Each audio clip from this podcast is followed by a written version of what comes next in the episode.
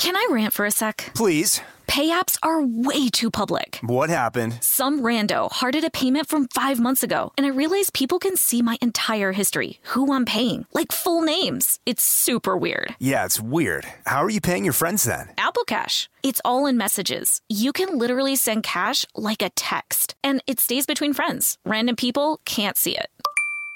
Did you just pay me a dollar on Apple Cash? Shh. Services are provided by Green Dot Bank, member FDIC. Terms apply. This episode is brought to you by PNC Bank, who believes some things in life should be boring, like banking. Because boring is safe and responsible, level headed and wise. All things you want your bank to be. You don't want your bank to be cool or sexy. Sexy is for 80s hair bands, not banks. That's why PNC Bank strives to be boring with your money so you can be happily fulfilled with your life. PNC Bank, brilliantly boring since 1865. Brilliantly Boring Since 1865 is a service mark of the PNC Financial Services Group, Incorporated. PNC Bank, a National Association member FDIC. Tennessee just sounds perfect, whether that's live music, the crack of a campfire, or kids laughing on an adventure. To start planning your trip, visit tnvacation.com. Tennessee sounds perfect. Brought to you by the reinvented 2012 Camry. It's ready. Are you? Welcome to Stuff Mom Never Told You from HowStuffWorks.com.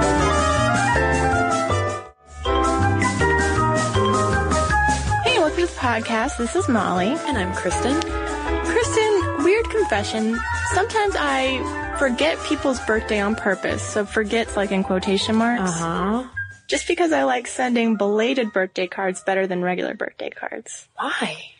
Because, like, when I'm looking for a birthday card in the store, all the ones I'll read for a regular birthday are just not funny to me. Mm-hmm. But then I'll read the belated ones, and I think that they're funny somehow. They're just funnier than regular cards to me. Well, I hand make all of my cards, Molly, so I don't, I don't really have that issue. Of course you don't, Kristen. You have none of my issues, but a whole pack of your own, so no, no need to quibble. Um, but the reason I brought up belated birthday cards is because we have a little bit of a belated birthday to celebrate. yes, it, on uh, June 23rd, 1972, Title IX was born. Our, Yeah. our little bundle of joy. That's when it was passed by Congress. A few days later, we missed this birthday too, July 1st. It was signed by President Richard Nixon into law. Yeah, it was, it was, it came out of Congress's womb and was spanked into life by President Richard Nixon. But it wasn't really until a few years later, much like a child, that it really got legs and started walking around It's true. You're going to carry this metaphor on for a while. as long as possible. Well, let me, um, let me read you what the birth announcement said to borrow your, your metaphor. Oh, I love this. And Go by that it. I mean, let me read you the text of the law. okay. It says, no person in the United States shall, on the basis of sex, be excluded from participation in, be denied the benefits of, or be subjected to discrimination under any education program or activity receiving federal financial assistance.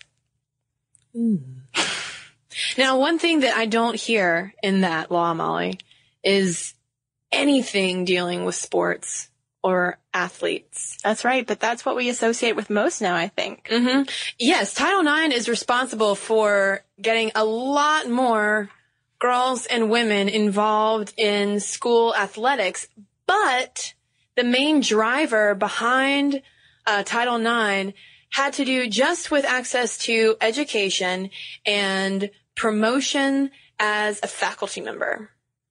So you want to go back in time and, and see what led up to the glorious birth of Title IX? Yes, the woman that we have to thank for Title IX, who has been called by the New York Times the godmother of Title IX, is a lady named Bernice Sandler. And Bernice Sandler, back in the 60s, was teaching part-time at the University of Maryland. And uh, she was teaching while she was getting her doctorate. She finishes her doctorate, and she's really excited because there's seven openings in the department that she wants to work for.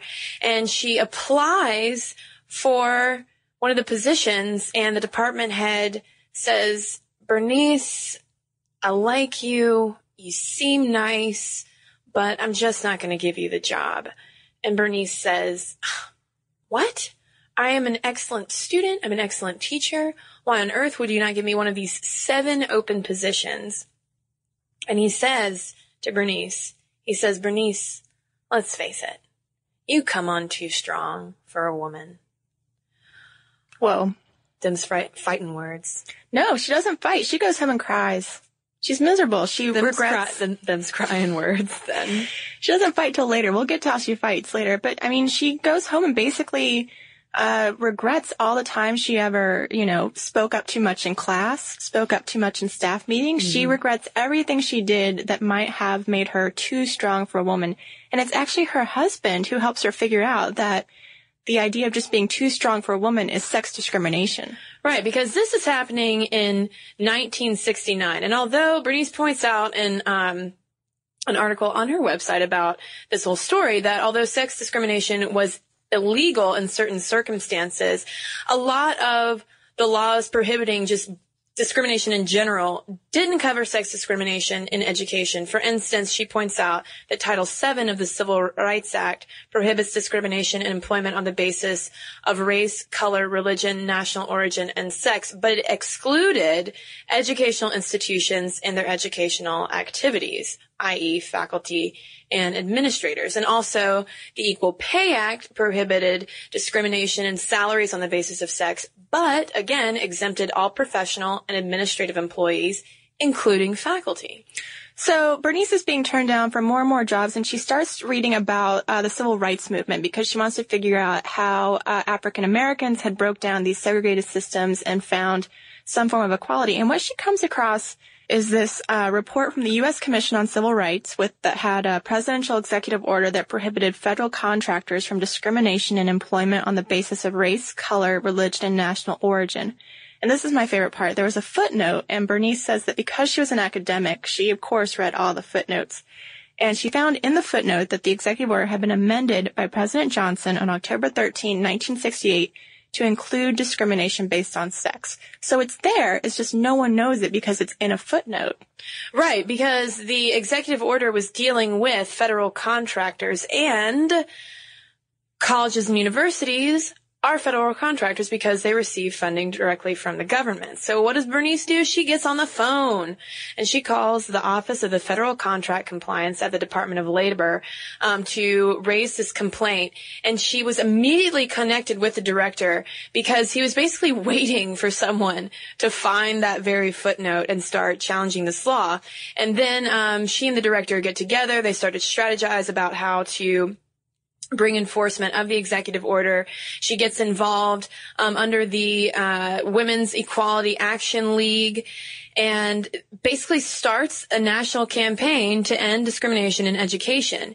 And it takes a little while and takes a lot of mimeographing to get this done. Um, and that, for all you youngsters out there, that was that was a joke because um, mimeographs were the predecessor to Xerox machines. And they weren't as omnipresent as they are today. Yeah, so it was kind of a it big was, deal. It was a big deal to be putting together all this paperwork. And what Bernice did, again, being an academic, she found evidence. You know, she was leading this lawsuit that was filed on behalf of all women in higher education. But in order to really have teeth, she wanted a lot of specifics um, on ways in which women had been discriminated against in terms of admission, financial assistance, hiring in higher education, promotions, and salary differentials. So she is just putting together document after document, and women are starting to hear eventually that this is going on, and they're they're they're contributing their own evidence to this. Right. Um, and during the next two years, so this is from uh, 1969 to 71, she files charges against approximately 250 institutions, not to mention another 100 or so filed by other individuals and organizations, including the National Organization for Women. And among the, uh, the institutions that um, Sandler, under the auspices of the Women's Equality Action League, charged, uh, she points the finger at um, University of Wisconsin, University of Minnesota, and University of Chicago, and I love this, the entire state university and college systems of California, New Jersey, and Florida. Sandler was not messing around. She was not. And so, you know, she got all these women to send her evidence, but she also told all of them that they had to write their congresspeople. Mm-hmm. I mean, the way that she puts it is that they had to hire an extra person just to deal with all the mail that these women were sending about the, what was going on in higher education. So it, it was really a concentrated effort by a lot of people led by Sandler. And, uh, luckily they found a lot of Congress people who would go, uh, with the case to Congress and, and start to really chip away at this discrimination. Yeah, and so they held a congressional hearing about the issue and in spring of 1972, which is actually two years after the hearing, um, we have we have Title IX passed, but it wasn't passed as it was originally intended to be. It actually had to be slipped into um, the Education Amendments of 1972 because initially some Congress people were trying to pass the Equal Rights Amendment and have this included as part of it. That wasn't going to fly, and so they slipped Title IX out of the ERA, slipped it into this educational higher education amendment. And then on, like we said, June 23rd, 1972, we have Title IX of the Education Amendments of 1972 um, passed by the Congress and then signed into law on July 1. And you know what I, I kind of liked about Sandler's story is how she said, you know, that, you know, when all these hearings were going on, she really wanted to go out and lobby and all the senators and uh, representatives she was working with were like, no, don't lobby. We don't want people to figure out what's in this bill. Yeah, we kind of need to just be quiet about it, slip it in, slide it in under the radar. Yeah. And apparently only a few Ivy League schools worried that they'd actually have to admit women. Uh, she cites that Harvard, Princeton, Yale, and Dartmouth were concerned that they would have to admit women in equal numbers because they had decided that there were specific ratios, sex ratios that were best for learning and uh, she didn't, you know, those schools didn't want uh, the government telling them what those ratios were. So mm-hmm. that was the one stinker that came up. A few people, you know, she emphasizes very few, noticed that because athletics were administered by schools, that they too would be affected by the bill. And so there was discussion on the floor of the Senate about whether the bill required educational institutions to allow women to play on football teams. And, uh, you know, there was this discussion. They decided, no, women won't play football because it's, you know, you know, it's too dangerous. But they didn't have the foresight to think, oh, maybe this is going to affect other sports besides football. Right. But lo and behold, as we said at the beginning, now when we think of Title IX, I know that my mind immediately jumps to football and, well, not to football, but to sports. yes. Uh, because Title IX is to thank for a dramatic increase in women's participation in college and school sports. For instance, according to the National Organization of Women, in the days before Title IX, only 1 in 27 girls played varsity high school sports. And by 2001, that figure is up to 1 in 2.5 for a total of 2.8 million girls playing high school sports. And similarly, only 32,000 women athletes played on intercollegiate teams prior to Title IX compared with 150,000 today, including more than a million dollars in scholarships for women, especially at Division One schools. I mean, we still have the emphasis among, you know, NCAA schools for especially men's football, men's basketball. But when you really get down to these smaller schools, um, women's sports has really taken off. But you know, since we do associate Title IX with athletics so much, I do want to point out that there were huge benefits just in education, things we probably take for granted now. Again, from the National Organization for Women, they point out that in 1972, women earned just 7% of all law degrees and 9% of all medical degrees. 2001, women make up 47% of law degrees and 43% of medical degrees. So, you know, we do have a lot of women in higher education and we need to respect that Title IX helped us do that as well. Now, as you can imagine in the very tricky politics of higher education in particular, and even just, you know, public education, enforcing Title IX isn't always an easy thing to do because when it comes to especially athletic money, um, you know, athletic directors and departments are not, uh, I kind of want a hands-off situation. It seems like they're not, they're not really into the government meddling with, with what they do. So, in situations where you have Title IX whistleblowers who come out and say, look, you know, these, these male coaches are being favored more than female coaches. We're not offering enough scholarships to women, et cetera, et cetera. Um, there has been some backlash for those whistleblowers, but the law has actually built in provisions to protect those whistleblowers. Right, and that comes from the 2005 Supreme Court case Jackson versus the Birmingham Board of Education. Uh, that dealt with a case in which a high school girls basketball coach who was male said he lost his job because he complained about the uh, the the different allocations of resources between the girls and the boys teams. Things like the girls weren't getting as much time to practice in the gym. They didn't have, you know, the same kind of money that the boys had to spend. And just by, you know, bringing that to the school's attention, he said he lost his job. So the Supreme Court determined that not only did the law provide for that equal allocation of resources, it also had protection for the people who blew the whistle and said, hey, things aren't equal here. So since that case passed, there's been quite a few few cases where people say, I lost my job because I said something. And one of the biggest cases involved a settlement of $19 million. And so legal scholars are pretty, pretty pleased with this new development because now they know that schools have more of a impetus to just pay their coaches equally. Because if a female coach or a male coach somehow determines that, you know, things are unequal in terms of salary or if things are just equal in terms of the allocation of resources, a settlement from a lawsuit is going to cost them much more than just doing things right the first time.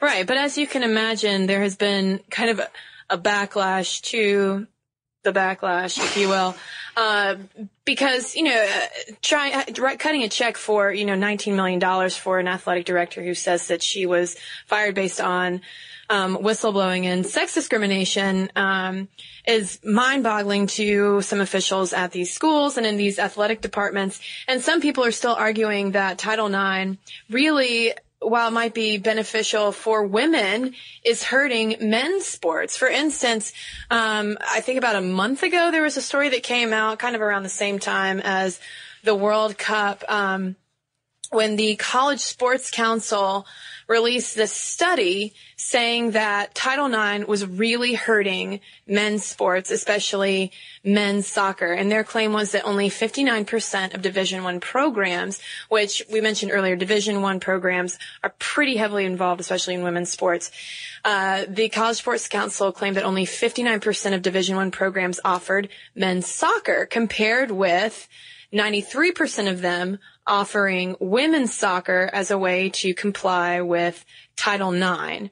Now, the NCAA and the Women's Sports Foundation have responded and said that's a pretty skewed way of looking at those statistics, the College Sports Council study, because what those Division One programs uh, probably have is football. So they might be allocating more money to their football team than and then kind of shortchanging the soccer team. So it's more just about what the individual school is choosing and, you know, the law does not dictate, you know, you can only offer football and not soccer. You can offer both as long as there are equitable resources for women who want to play sports as well. So that study about the Division One programs uh, garnered a response from the NCAA and the Women's Sports Foundation, who claimed that that was a pretty skewed way of looking at the statistics. That you know it was hurting men's sports because there were so few soccer programs. Because in Division One, which was what this College Sports Council was looking at, uh, you've got football, you know, these other divisions may not have these strong football programs and the individual schools are making the choice to invest in the football programs. And they made the point that Title IX does not dictate, you know, you can offer football and not soccer. You know, the, ch- the schools are the ones that make that choice of, you know, we're choosing to have a football program that may come at the expense of a soccer program. Right. Because in Division three schools where football is much less of a big business. 90% of the schools offered men's soccer teams in 2008, 2009, according to that same College Sports Council's study. Um, which is actually up from 81% about uh, 10 years ago. And among women's team, the increase was from 78 to 95%. So like you said, Molly, a lot of it just goes back to, you know, colleges choosing which sports um, to allocate their resources to. And as you said, and as you said earlier, that uh, individual schools don't like that government meddling. Maybe if they had their druthers, they would mm, put a lot of money into men's soccer and men's football.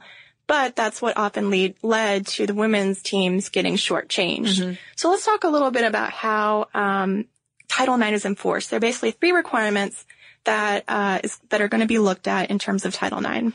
Yes, the Department of Education uses a three-part test, one of which is whether or not the proportion of female athletes is the same as the proportion of female students um, whether or not an institution has a history and continued practice of expanding athletics programs for women or demonstrate that women's athletic programs fully and effectively accommodate the interests of current and prospective female students. But under the Bush administration in 2005, there was a new policy that came up dealing with the third element of that um, Department of Education test that was kind of controversial for uh, proponents of Title IX. And that policy change allowed institutions to assess whether or not an athletic program fully and effectively accommodated the interests of current and prospective female students by sending out an electronic survey to their students and having the women say, yes, I think that there are enough sports offered at this school, or no, I don't think there are enough sports offered at this school. And proponents of Title IX said, whoa, that is very, very flimsy data to offer us um, to say whether or not a, a, school is in compliance with it. But the Obama administration recently went back and said, hey, guess what? We're going to do away with that. So nixing this policy was not a good news to everyone. To some people, it was like, yes, now we can look at more realistic ways of determining interest for girls on campus. Other people were like, we don't know what else to do. This is just ridiculous. We're, we're coming towards a system where Title IX is going to mean quotas. Mm-hmm. And we've talked before, Kristen, about how quotas are kind of a, you know, slippery slope. People don't love the idea of quotas in terms of making sure that women are involved. Right. And now as women are increasingly making up a larger proportion of college students in the U.S., some people have even questioned, you know, whether or not Title IX kind of needs to be reined in a little bit to give more opportunity to men. But that is something you know, that will, we will kind of let develop on its own and it'll be interesting to track how that goes. But I think at this point, um, while of course we don't want athletics or educational opportunities for men or women to be hamstrung by government policy, there is evidence that Title IX has been beneficial by and large, um, over the past 39 years for girls and women in the U.S. Right. A large body of research shows that sports are associated with all sorts of benefits like lower teenage pregnancy rates, better grades, and higher self-esteem. But up until 2010, people didn't know if that was correlation or causation. Was it possible that the girls who did have these lower pregnancy rates, better grades, and higher self-esteem just had things like parents that were supporting them? Was it just, you know, personal qualities that they just brought to it? But now there have been two separate studies that show that team sports results in lifelong improvements to educational work and health prospects.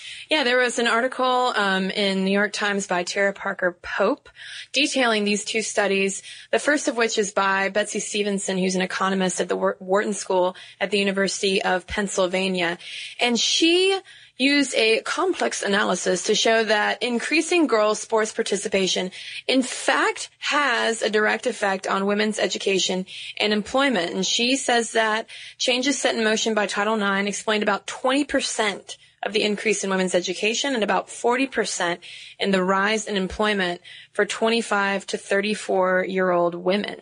Now, the second study was done by Robert Kaestner, who's a professor at the University of Illinois at Chicago, and his study looked at whether Title IX had made a difference in women's long-term health. So he looked at women who had been in high school in the 1970s when Title IX was taking effect against women from earlier years, and he controlled all sorts of influences like age, changing diets, etc. And he looked at their health outcomes and found that the women who had gotten the chance to participate in Title IX were far healthier and uh, had a 7% lower risk of ob- obesity 20 to 25 years later than the women who had not been subject to Title IX. Yeah, and uh, Tara Parker Pope points out that while 7% does not sound like a very huge number, no other public health program can claim similar success in terms of curbing obesity. And Parker Pope ends her article by saying that Title IX still has a ways to go. I mean, that far more girls and women could be involved in playing sports, um, that there's still more boys playing sports. So she comes out sort of on the pro Title IX side, Whereas, as we mentioned, there are a lot of people who don't want that Title IX oversight when they're making plans about who's going to play what sport. Mm-hmm. So while there might be some controversy today um, in terms of the future of Title IX and how heavily it should be enforced, whether we should dial it down, whether it should continue its its march forward, I don't think that anyone can disagree when you look at the statistics charting the progress of women in education and in athletics and say that Title IX was not a positive step for women and also for men because to me, I think that anything that benefits women getting on an equal footing with men is a good thing. You know, we need to have as many women as men in education, teaching our kids, raising the young, coaching, whatever. You know, I, I think that a balance is good. And you know, the one of the sources we were looking at did say that one of the biggest things that can change a guy's mind about traditional gender roles might be seeing a woman, you know, kick some butt on a soccer field or mm-hmm. to, you know, a, a, woman who's kicking your butt in, in class on a field if you're, if she's a coach of your team. Yeah. So I do think, like you said, it's a, it's a good thing. Happy belated birthday, Title IX. And thanks, uh, Bernice Sandler. So if you have stories about how Title IX has affected you in your life, we'd love to hear them. And uh, the email address to send that is momstuff at howstuffworks.com. So speaking of our email address, I have an email here from Mark in England. And notice I said England and not Britain because Mark had, quote, a tiny quibble over my quote unquote British accent that Claire wrote about my now, my now the most famous email I think we've ever gotten. And he says, I've spoken to the Prime Minister, the Queen, and all the gentlemen in funny hats. Um, he said, I'll stop that now. No, um, don't. we got so many emails that told you not to stop. So I think you have to read the whole email in your accent. I don't think you want me to do that. So he said that while all of England is quite happy for me to borrow the accent, I have to give it its proper name. He says, what you're doing is an English accent. There is no such thing as a British accent as Britain encompasses Scotland, England, and Wales. We're prepared to let it go this time, but if you insist in calling your English accent a British accent, me, the Queen, the Prime Minister, Prince Harry, Prince William, etc., ad nauseum. Okay, I kind of improv there for a second. Sorry, Mark. Uh, will be compelled to come and recolonize you forthwith. We know you'd probably prefer this anyway, as you haven't achieved much since independence. Well, apart from those moon landings, which we all thought were jolly nice, and podcasts, Mark. Hey, come on. I haven't heard about any, uh, any great British podcasts. I mean, English podcasts. Man, I'm, I'm asking for a royal butt whipping now. Um, also, if you wouldn't mind saying aluminium and herbs properly too.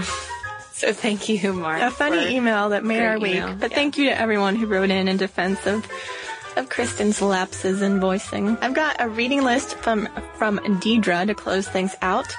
Uh, Deidre has a very ambitious reading list. She is going to be tackling The Brothers Karamazov, Don Quixote, and Lord of the Rings. She also writes that she plans on seeing as many Shakespeare plays as I can get my hands on, and hopefully seeing a few, rereading the Harry Potter series, and rereading Jane Austen novels. So keep the list coming. Even if summer ends and you hear this months from now, we'll take your list anytime. Again, the uh, email address is momstuff at howstuffworks.com. You can also get in on the action on Facebook and Twitter.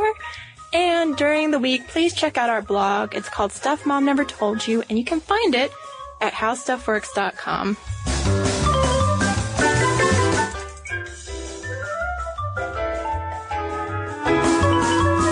Want more How Stuff Works?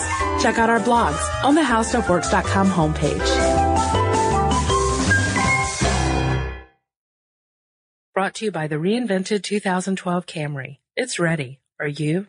This episode is brought to you by PNC Bank, who believes some things in life should be boring, like banking. Because boring is safe and responsible, level headed and wise. All things you want your bank to be. You don't want your bank to be cool or sexy. Sexy is for 80s hair bands not banks. That's why PNC Bank strives to be boring with your money so you can be happily fulfilled with your life. PNC Bank, brilliantly boring since 1865. Brilliantly Boring Since 1865 is a service mark of the PNC Financial Services Group, Incorporated. PNC Bank, a National Association member FDIC.